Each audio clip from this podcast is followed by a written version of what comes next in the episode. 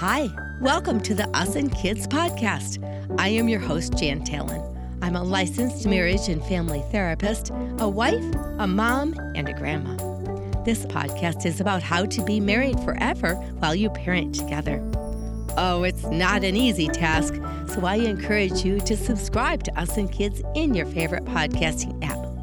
I'm glad you're here so your marriage and your home can be so fulfilling and so good. Let's get started because today is January 14. So what, right? Well, I wanted to say Happy New Year. Let's start with that. And even though I'm a little late, 14 days late, I still wanted to say that I'm hoping that this year has hope and promise and energy and good ambitions in it. I know a lot of people make New Year's resolutions. It's something that I don't make very often. And but this year I sort of played around with the word, and I thought maybe you'd like to just sort of play around with it with me. What is a resolution? Okay, yeah, I know. You can go look it up. Except for that, I looked at the word and went, wait, it's a re solution. R E solution. In mental health, in marriage and relationship and parenting, we often talk about redos. And so we're going to think about this as a re solution. A solution usually implies that there was a struggle or a problem that we needed a solution or a fix for. And sometimes those fixes work for a while and then they don't, and we need an upgrade. So let's think about it like that. What is a resolution? It is a time and an awareness to make an upgrade or to change a solution to a situation or a problem that you're already working on. So let's think. The first thing we need is a clear definition of what you might want to change. That would mean that you would need to be aware of what is aggravating or troubling you. Be careful. Don't make this list too long, and don't make a list for your spouse or for your partner. If you're making a list of things that need to change for your children and they are school age, they are going to need buy in because otherwise it's going to not work. If you are thinking that you need to change the sleeping habits of your six month old, then you might also need buy in from your partner. You'd like buy in from your six month old, but they're too little to understand this.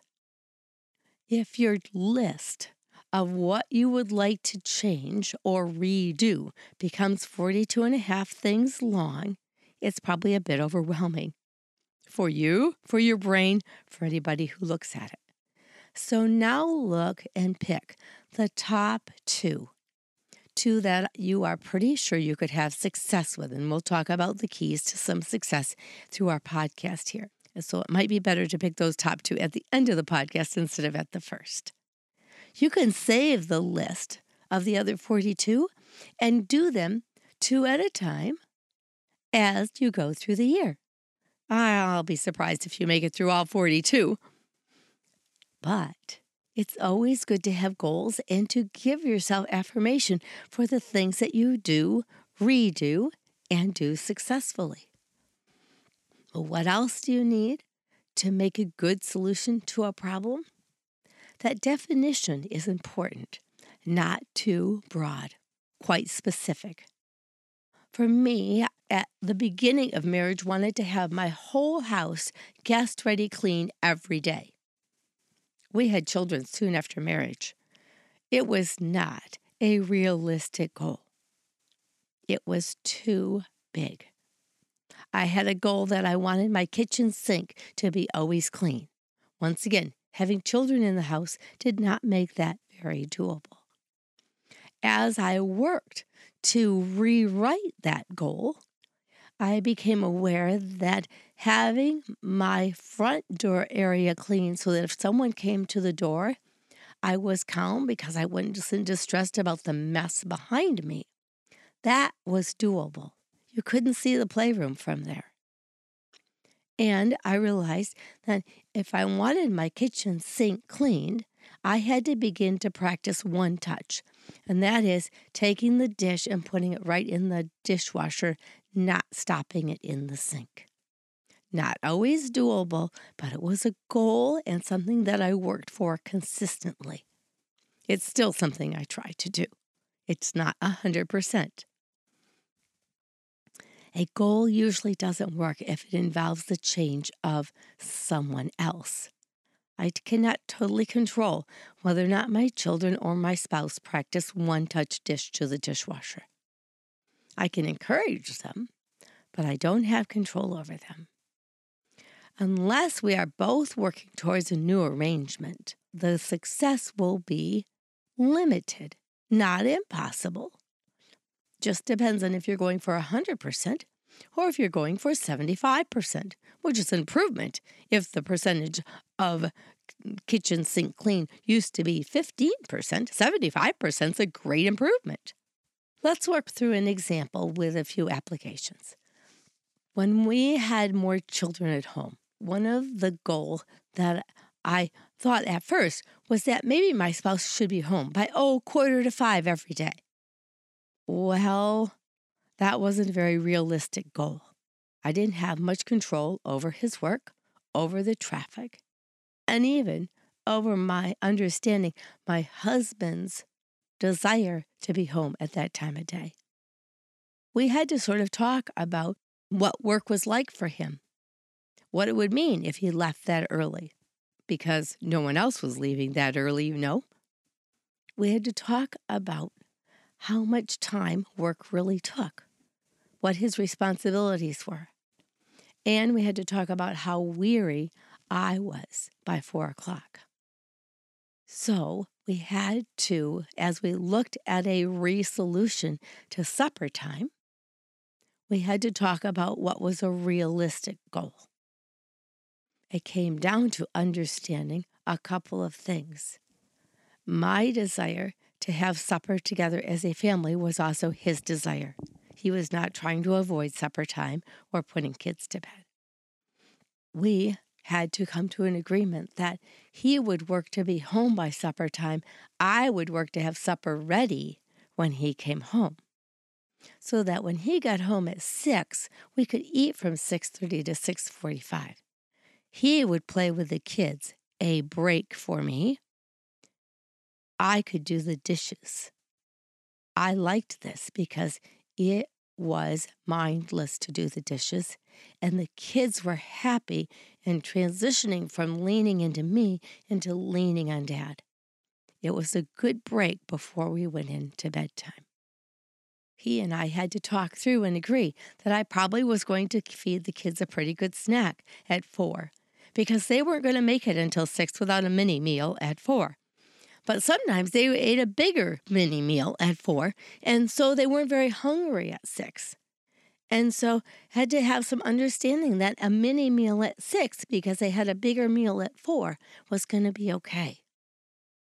I also had to do some internal work. This is a step in making a good resolution. I had to do some internal work around supper time and my expectations.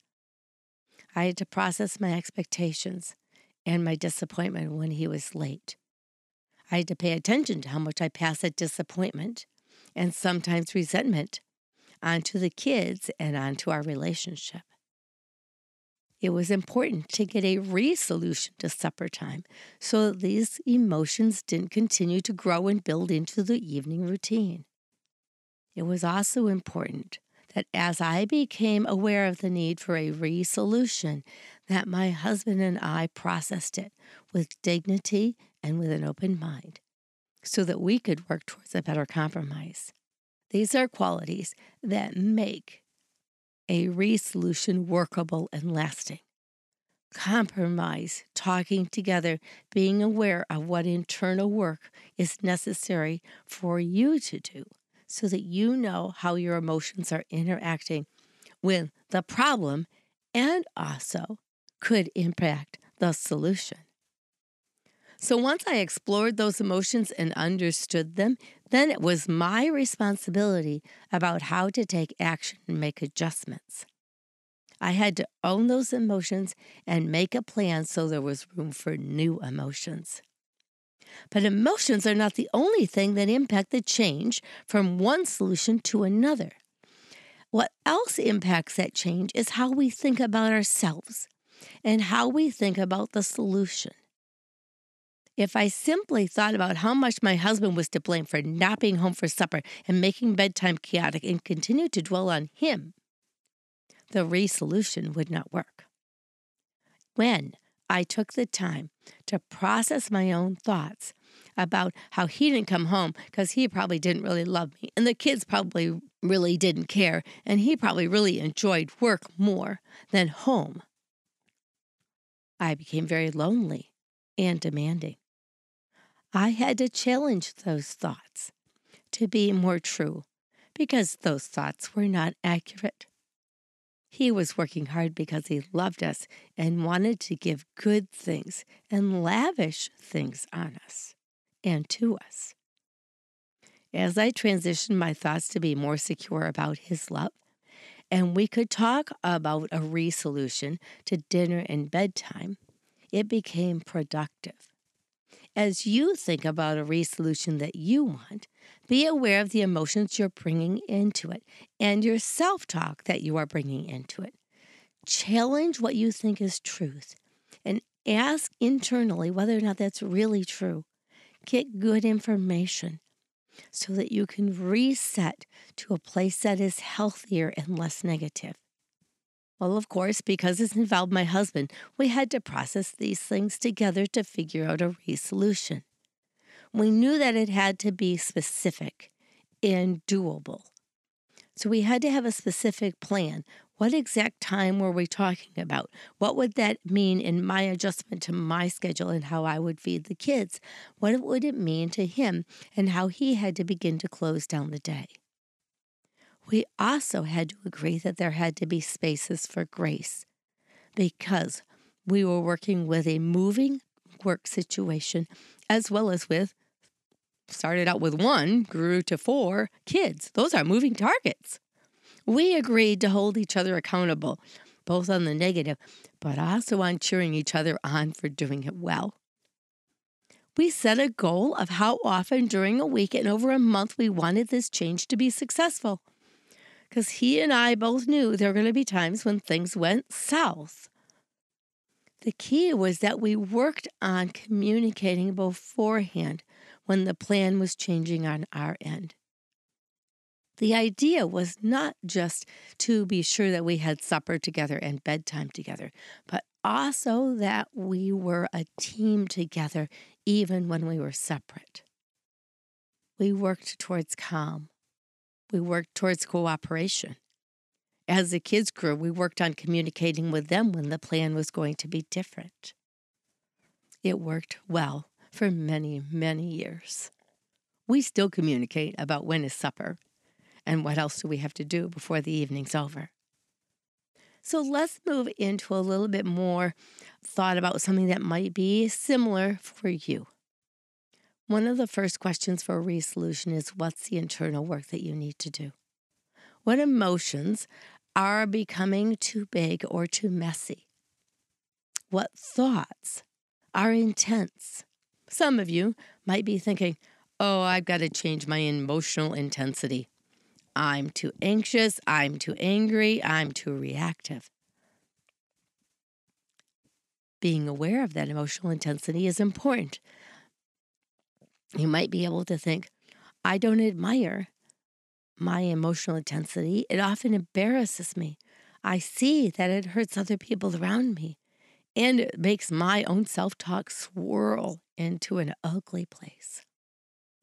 So, next sentence I would like my emotional intensity to be. I finish the sentence to be high when the circumstances have an extreme level of energy in it, like maybe life or death. I would like my emotional intensity to be helpful to the situations that I'm in. That's all how I rewrote my goal and am working towards a resolution for emotional intensity. What else would it take to change it? I would have to change my thoughts. To change my emotional intensity, I will first need to understand what my triggers are. When do I suddenly go high? What are the thoughts that feed into that? What are the perceptions that feed into that? And where am I reading people? Maybe too fast or mo- maybe too intently. And it's not about me, it's about them. I'm going to work to become more aware of things that I think are dangerous and assess whether or not they really are that dangerous for me to be so loud and disruptive. So, my action point would be tracking my thoughts and paying attention to what is that list of things that are dangerous. So, I might think that kids standing on the couch is dangerous, or kids getting their own silverware, or kids opening the dryer door. On a scale of 1 to 10, how dangerous is that? 1 being absolutely safe, there's no life or death threat, 10 being they will die for sure. But I also might think that my spouse being on their phone is dangerous. I might think that lights being left on in bedrooms is dangerous. On a scale of 1 to 10, how dangerous is it?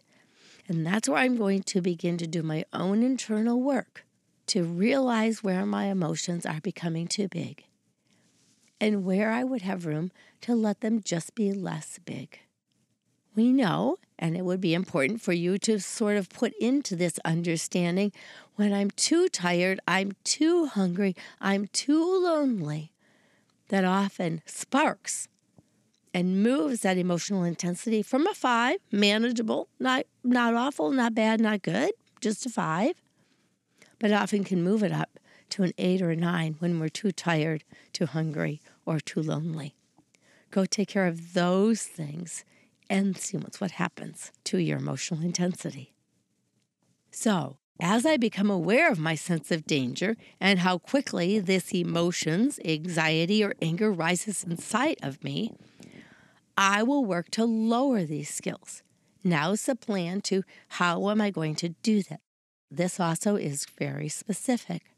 I will pause, shut my mouth, maybe close my eyes, take a deep breath in and out, and ask and invite myself what's the 1 to 10 scale? Where does it really fall? As I become aware of my annoyance trigger, I will realize that I also am feeling insulted or dismissed or rejected. And that says I'm not valuable or needed. So I will work to remind myself the truth. My family, my partner does love me and value me. They are not trying to insult me. They are just trying to communicate a need with me. As I have questions about love or security or connection, I'm going to ask that and talk about that specifically not talk about it by being angry and confusing. Well, what kind of support am I going to need in order to make this change? Well, I'm going to support myself. I'm going to make a table of what I'm looking to improve on, like crabbing less about the lights on in the bedroom, or the kids on the couch, or the dishes in the sink, whatever is on your list of whatever triggers that anger and anxiety. And I'm going to make note of how I'm reacting throughout the day and throughout the week. I think this will take about seven minutes a day. Estimating your time frame and whether or not you can find it in your day is important, and where I would fit it in. For me, I would do this while I brush my teeth. What else am I going to have to think about? Things that will discourage me that I will want some support from that will tempt me away from my resolution. I will become discouraged if I become overtired, if I lack or lose connection with my spouse, if I have a crabby, crappy day at the office, or if I let fears about politics or wars or financial distress really move in and just swirl around inside of me. Those are things that will discourage me and distract me from my goals. So, next step to manage these, I will pay attention to those triggers and attend to settling them down more quickly. I will turn off the radio. I will deal with my tiredness. I will go and hug my spouse for a minute and reconnect. I will also look around for and speak into three positive things as I walk into the door of my house. I am going to think positively instead of worrisomely. Is there a cost? Another step in making your solution doable. Is there a cost? Well, for this, probably not really financial. The cost will be more on the energy to focus and stay focused. Maybe I'll spend $4.95 and buy some post it notes or a dry erase marker to put some notes of encouragement up on my bathroom mirror or in my car. I might get a stash of dollar bills and put a dollar bill in a jar for every time I have had a good emotional day. And at the end of the month, I'm taking my family out for ice cream or a movie. What am I going to do behaviorally? I'm going to have some choices like standing still instead of moving fast. I'm going to practice smiling, breathing out, maybe walking away to a bedroom or a bathroom or outside when I realize that I'm moving above a five and I need to reset. If I have time, and sometime I will make time to do some writing to keep on understanding myself and my thoughts my fears, and my behavior choices. As I work to become calmer and become more aware of my behavior, I will be able to have a better sense of accomplishment. How long will it take to change? Another thing to estimate. Reality. Oh, I've been doing anxiety and anger for a long time. So my goal will be to be calmer by the time it's Valentine's Day, I would like to have 50% of my days more calm, like a five and under, 50% of my days. By Memorial Day, I would like that to be around 75% of the days. By Labor Day, I would like to have it around 85 to 90% of my days. You see, my goals are specific. I'm working towards internal work and external work, behavioral work, thought work, emotional work, and relationship work. And that's why when we do it bit by bit by bit, we practice, we reset, we redo, those resolutions become good solutions. There's a new course coming up. I'll be starting it the 1st of March. It's called DNA for Fun. And in DNA for Fun, we're going to talk more about how to help these changes come about. I want to thank you for listening and joining me today. We have discussion on a Facebook page and we will also, as we build the DNA course and you join us in that course, you will be able to be with conversations of other people working on the same thing. So it will be a great support space for you. Visit Us and Kids website to get all that information about the webinar and the course. I look forward to meeting you, talking with you, and I'm cheering for you as you look at those resolutions that you can do throughout the year, not just in January. Bye bye.